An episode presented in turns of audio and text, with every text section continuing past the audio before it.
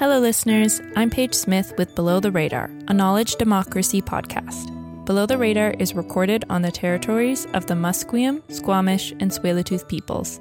On this episode of Below the Radar, our host Am Johal talks with Genevieve LeBaron, the new professor and director of the School of Public Policy at Simon Fraser University and the principal investigator of Restructure Lab. Today, Am and Genevieve discuss forced labor, its market incentives, and the effects of COVID on the global supply chain, as well as her new role in SFU's School of Public Policy. We hope you enjoy the episode. Hello, welcome to Below the Radar. Delighted that you could join us again this week. We're really excited to have Genevieve LeBaron with us today. Welcome, Genevieve. Thank you, Am. It's great to be here. Yeah, Genevieve, maybe we can uh, start with you introducing yourself a little bit. Sure, I'd be happy to. Uh, my name's Genevieve LeBaron, as you said.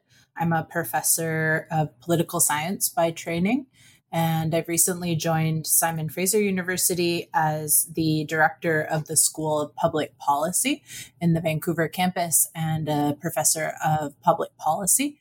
I'm also the principal investigator of a lab called Restructure Lab, which is shared between SFU, Yale, Stanford universities, and the University of Michigan School of Law. Genevieve, really excited. I know uh, we've had a chance to speak uh, before, but really exciting that you're uh, coming back to Vancouver, a city that you grew up in, uh, to work here at the School of public policy as the director. I'm wondering if we can begin with you just talking about your own research focus and area. You've been studying on business and governance of forced labor, uh, modern slavery, and human trafficking in global supply chains. I'm wondering if you can speak a little bit to uh, how you found yourself um, studying in this area in particular and kind of the threads of your research currently. Sure, absolutely. Thanks for the warm welcome back. It's great to be home in Vancouver. Uh, great to be back at SFU. Yes, so my research is focused on forced labor, human trafficking, and slavery in global supply chains, as you said. How did I get into it? It's a it's a it's a funny story. Well, as funny as you know it can be, I guess. Looking at a subject like this, I, I started out researching this as a an undergraduate at the Evergreen State College in Olympia, Washington and I didn't mean to really. I was doing political economy for my degree, looking broadly at questions around globalization and how we got where we are now in kind of the global economy terms. And there was at the time a pretty major issue in the state, kind of in the areas surrounding where our college was based. And that was that there was a trend of companies closing down production facilities and relocating inside of prisons. And of course, prison labor under the US Constitution is a form of, of slavery. There's a loophole in the 13th Amendment that allows slavery where people have been convicted of crimes. And so prison labor is this form of unfree or forced labor within the US. And so that was the first thing that I looked at. And it was really because it was a major issue in the society in which I was living from many different perspectives from the perspective of labor unions who were concerned that you know unionized jobs were getting cut and that that work was being relocated into prisons. It was interesting to me you know why was the government doing this? Like why were they giving their their prison labor force to large companies? And it was a sort of strategy to uh, offer an alternative to offshoring that would keep some production located within the state. So that was very interesting to me. And then also the ways in which companies at the time were claiming that this was part of their um, sort of social responsibility and rehabilitation mission to employ prison laborers. And so that was my first interest in this area. Uh, I then went on to do my master's and my PhD at York University in Toronto. And there I was confronted uh, with the reality that you know, I, I sort of thought that this was a key part of capitalism. This was a key part of how the economy was functioning, clearly, because it was right, you know, right next to my college as I was doing my undergraduate studies. And when I got to York, I, I was surprised to realize that for much of the field of political science and political economy uh, more broadly, there's a theory that uh, capitalism has no use for forms of forced labor that you know the kind of economy that we live in today these forms of forced labor and forms of slavery will slowly fade away as you know the capitalist market comes in and proliferates and carries with it a preference for free wage labor. And that goes back to classic political economists like adam smith and others and i was surprised and worried about how prevalent that view was within uh, the department where I was studying, but also sort of the literature more broadly, that there was this argument that people cared deeply about that that forced labor and and capitalism were uncompatible in some way.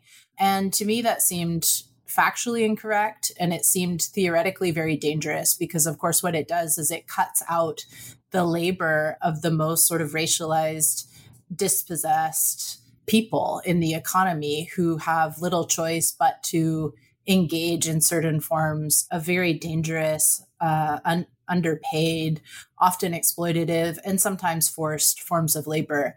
And so for me, it was a really problematic sort of way of looking at, at that, that problem and the global economy and of trying to create a, a sort of vision and theory of capitalism that was highly sanitized and and just factually wrong.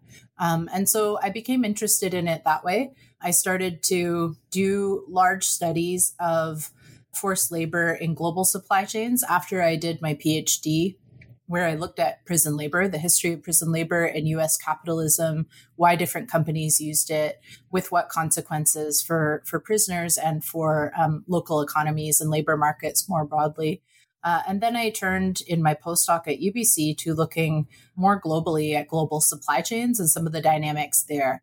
And I can say more about my current work on that if, you know, where where I've gone since the postdoc, if that's useful. But in a nutshell, that's how it all began. Yeah, it's uh, fascinating. And yeah, I wonder if you could speak to some of the studies that you were involved in because it's uh, it's complex and it's global and obviously has localized effects as well. But in terms of the the methods and approach that you take in your in your research, that would be fascinating to hear about. I've tried to take an approach that centers workers and enables workers to really narrate and explain their own conditions and, and their own experiences of labor in supply chains. So, the first study that I, I did was a, a study of tea and cocoa supply chains focused on the business of forced labor. So there I was interested, you know, there's a lot of interest in the big brand companies at the top of supply chains when it comes to labor standards, but there's much less understanding of the businesses that actually use forced labor. And I was interested in trying to understand the patterns around those businesses. So, are they businesses of a certain size? Are they businesses that are producing primarily for export or domestic consumption? How do things like fair trade certification or Rainforest Alliance certification shape whether or not a business has kind of a demand for forced labor? And my interest there was in you know, whether forced labor is really a hidden crime. We hear that a lot in the media. We hear that a lot in um, in in kind of policy circles. And my hunch, based on some previous research I'd done with my colleague Andrew Crane and uh, and Laya Behbahani and others, was that actually it would be possible to pinpoint which types of businesses use forced labor and why. And so I set out to study this, and I did it by doing a comparative analysis of cocoa and tea supply chains and the, the nature and prevalence of forced labor within different types of businesses at the base of those chains. I did so by starting out at the base of the supply chain. Our team interviewed about 1,200 workers uh, and did a survey that looked at everything from wages to why workers were unable to leave those situations or or if they wish to, you know, how they might do that, that sort of thing. And we we then worked our way up the supply chain, interviewing domestic business actors, interviewing big global corporate business actors, interviewing policymakers of different varieties, ethical certification firms, and others to arrive at, at an understanding of how forced labor manifested in these chains and the business dynamics that surround it. And we found some interesting things. For instance, that when it came to ethical certification, whether or not a tea plantation had ethical certification made no difference in the prevalence and severity of forced labor that was found on, on those work sites, which of course is deeply troubling given that we you know, we buy these products expecting that they're made uh, without forced labor and without child labor and with, with higher labor standards. So that was the first large study that I did. I've done uh, a few other studies since then. I've worked with colleagues in the business school, Vivek Soundararajan and Andrew Crane, Laura Spence, Michael Bloomfield, and others to do a study of South India garment industry and garment workers, garment supply chains. Most recently in the pandemic, uh, I worked with colleagues to do a study that looked at the impact of COVID-19 pandemic on patterns of forced labor in four countries uh, looking at the garment supply chain again, and really to see how the different business responses to the COVID 19 pandemic impacted upon the patterns of forced labor that we see in those supply chains. And in that one, we also interviewed, I think, about 1,200 workers again, and both kind of long form, more ethnographic style of interviews, as well as quantitative surveys. And so that's the general approach that I take in, in my research. It's, it's worker led. It involves interviewing workers away from businesses with ethics and the severe consequences that workers could face for participating in research like this uh, really front of mind and the kind of key consideration being ensuring that we do no harm in, in the research process and then also work with labor organizations in terms of dealing with some of the problems that arise as and when workers would like to see that redressed. Yeah, so I, would imagine in terms of the implications of your research, it would have huge policy implications, uh, national and regional uh, government levels, but also international, and probably also companies themselves uh, that may be uh, contractually distant from it, and also the kind of jurisdictional opportunism that companies take in exploiting workers in this type of way. I'm wondering if you can speak a little bit to how, at both national and international levels, what the policy implications have been uh, related to the research that you're doing, or you're seeing the policy gaps that perhaps exist at these levels that are being um, exploited by various actors. Yeah, absolutely. As you say, a major part of my work has been policy focused. It's obviously a topic that there's very little data on. And so when there is data and there's a huge uh, amount of public and policy interest in having evidence based policy around this topic, it's something that I've really tried to prioritize. It's fraught terrain, given the politics that surround it. Uh, and it's it's it's an interesting uh, journey to have worked with large companies to try to address uh, and, and support them in redesigning their business models to prevent and address forced labor, uh, as well as you know everyone from the UK Parliament to US Congress and others to to really strengthen the approaches they take to these problems. The the kind of the nutshell of it, I think, is that the current dominant approaches to dealing with forced labor in supply chains across most jurisdictions fail to take seriously the commercial dynamics that actually lead to business pressure to use those practices.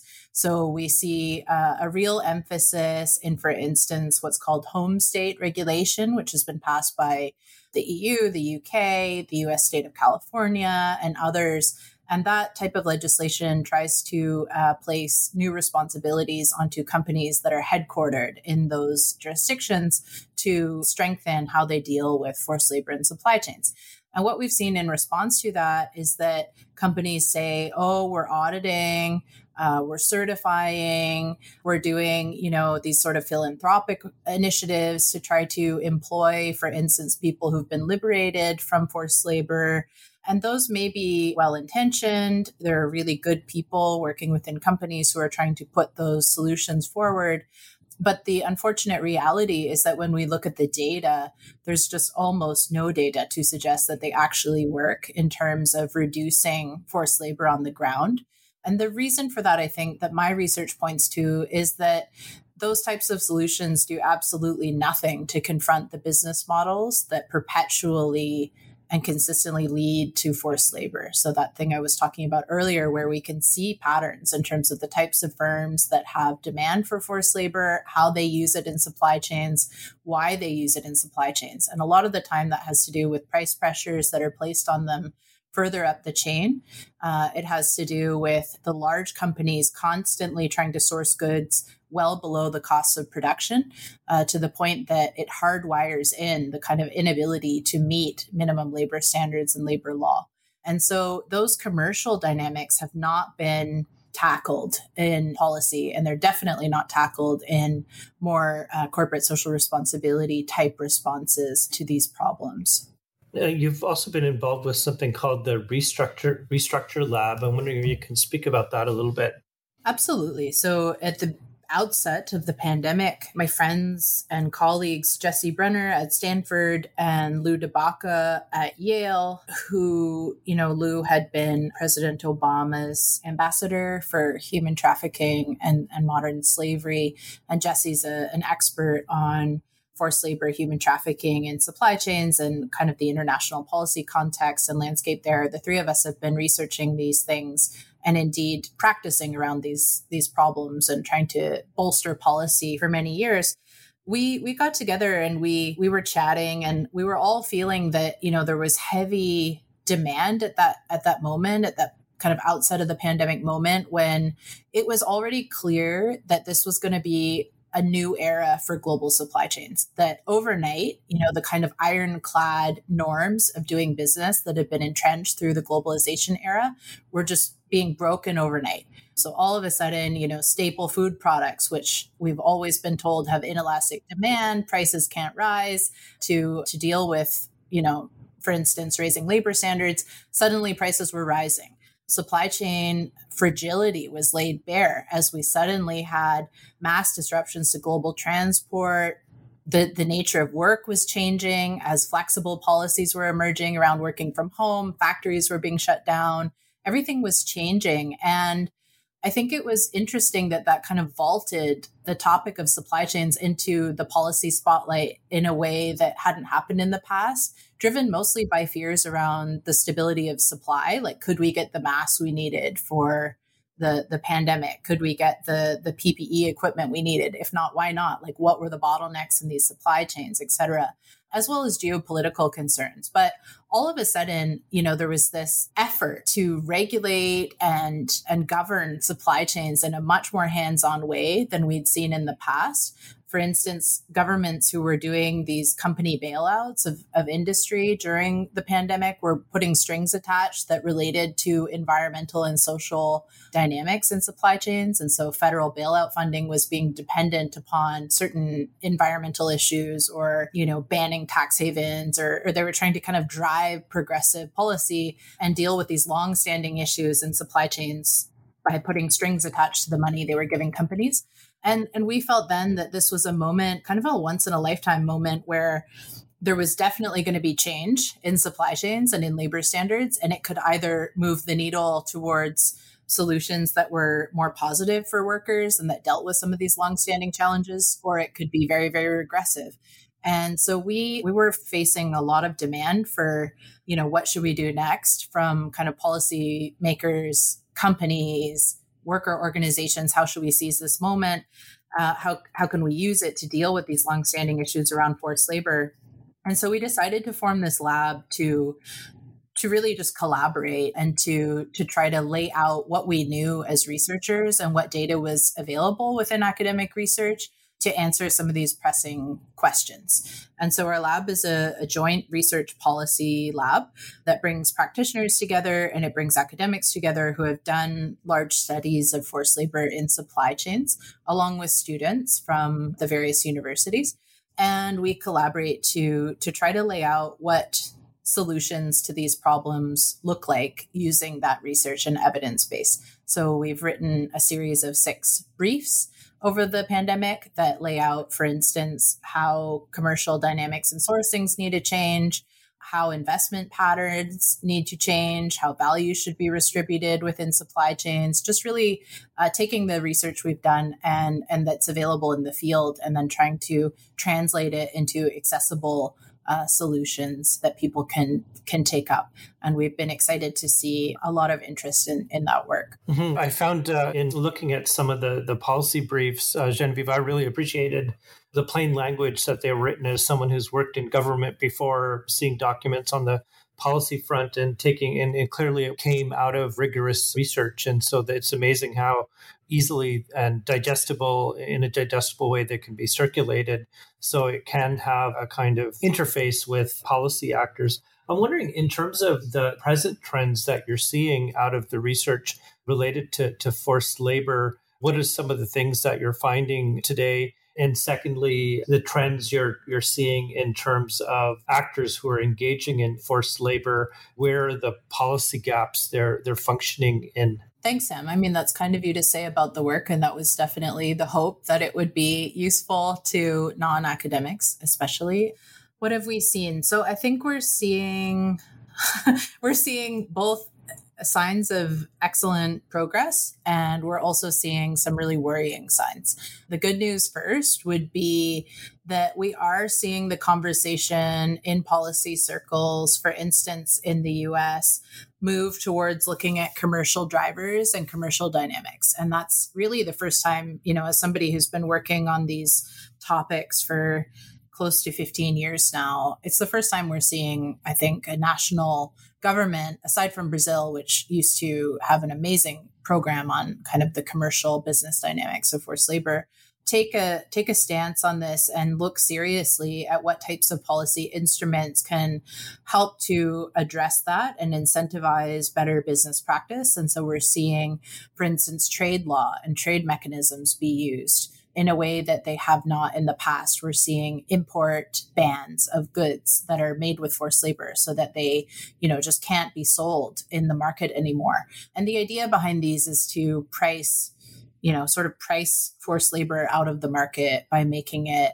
expensive and commercially not viable to to produce products in that way. So I think that that you know there it's complicated. There's some perverse effects of that. For instance, that we've seen as the U.S. has ramped up its bans of forced labor made goods, we've actually seen an increase in the number of forced labor made goods that come to Canada because those boats end up coming into our market and selling goods here where we don't have you know some of those bans in place though i, I know we're working on it and so you know it's an interesting trend. I think it's hopeful that there's a recognition that commercial dynamics need to be confronted, but we're at the the early stage of experimenting with policy that can do that and there's a lot of refinement that needs to be done. I think on the worrying side, you know, the numbers that do exist including the study that I mentioned that I did uh, with colleagues of the garment industry show that there is a surge in forced labor happening through the pandemic and also, we know that there are numbers, for instance, from the United Nations that child labor is surging through the pandemic and that this is reversing,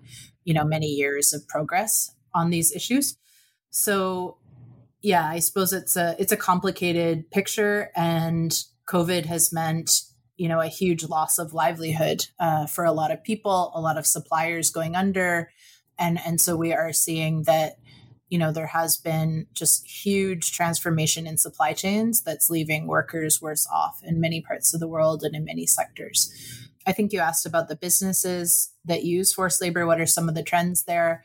Again the trend is that at the outset of the pandemic you know there was this huge flux in supply chains, a lot of large businesses um, panicked and they sort of canceled orders and slashed and burned in their supply chains. And they've found it um, harder than they expected, I think, to rekindle those relationships and go back to how things were.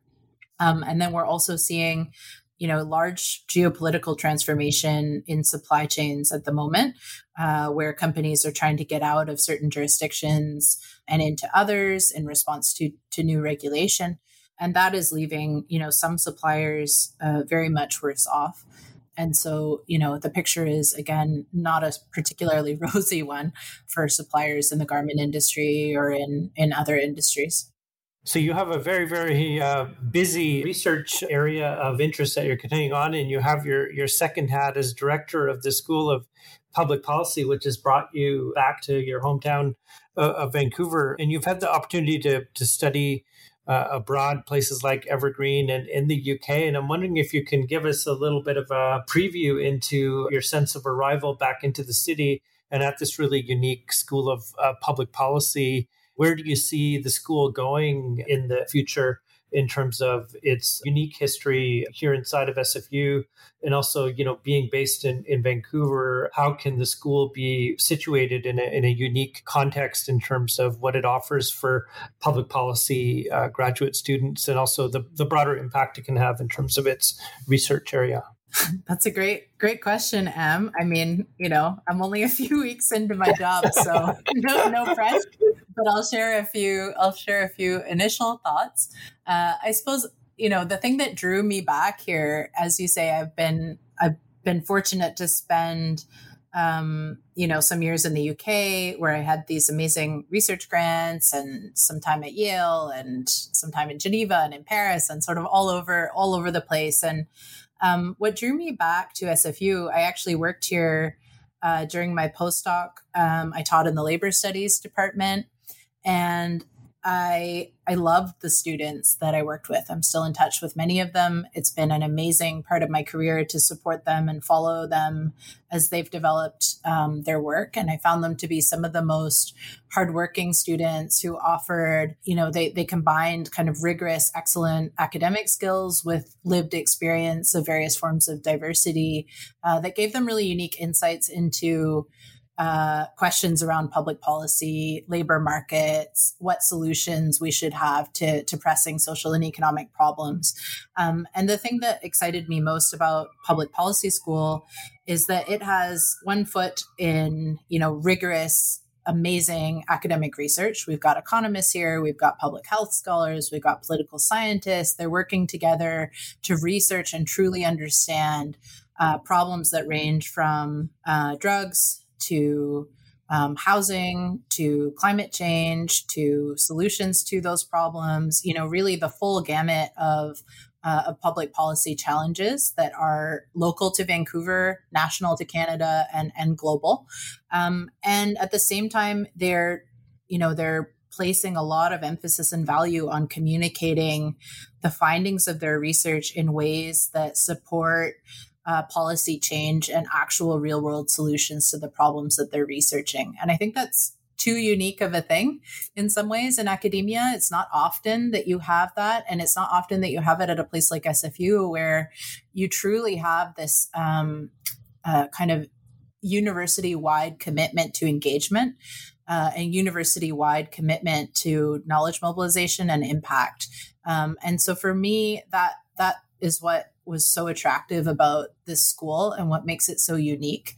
Um, I think we're at a moment in time where public policy is seeing a resurgence where a lot of people are saying whether it's because of climate change or because of the pandemic or because they're just fed up with um, not being able to afford the basic necessities of life like housing or food or um, transportation or whatever it is uh, we're seeing you know these increasingly loud demands for governments to get more involved in regulating the economy and in shaping the, the rules of the game in which labor and business and migration and many other processes um, and, and dynamics occur. And so I think we're at a moment in time where, you know, we really need people who are well trained in public policy analysis and who can act in the public interest uh, and and meet this growing demand for innovative solutions to to economic and social problems um, within the city of Vancouver, within Canada, within the world, and that's what our school does. Is it you know it trains people uh, both on the rigorous academic side and on the public and policy communication side um, to be able to act in in the public interest. And so for me, uh, I saw this as a home where um, I had uh, like minded scholars who are also interested in both research and impact, um, and also um, you know, this amazing group of students who come in already with uh, amazing experience in the real world and in policy and want to spend a couple of years studying with us um, to learn how to be even more effective and even more impactful in the issues that matter most to them. Um, and so I'm really honored to, to be back and I'm looking forward to working with um, you know yourself and all the folks at, at SFU who um, who really make SFU stand out as a university in this this area. Well, uh, Genevieve, we're we're so lucky to um, have you here in, in Vancouver and at SFU, and uh, I, I, know it's going to be an amazing um, opportunity to work with students. I've met many of the public policy students before, and they they do an amazing job and are continuing to do uh, amazing policy work at governments uh, with governments and and nonprofit organizations uh, around the country. I'm wondering if there's anything you'd, you'd like to add.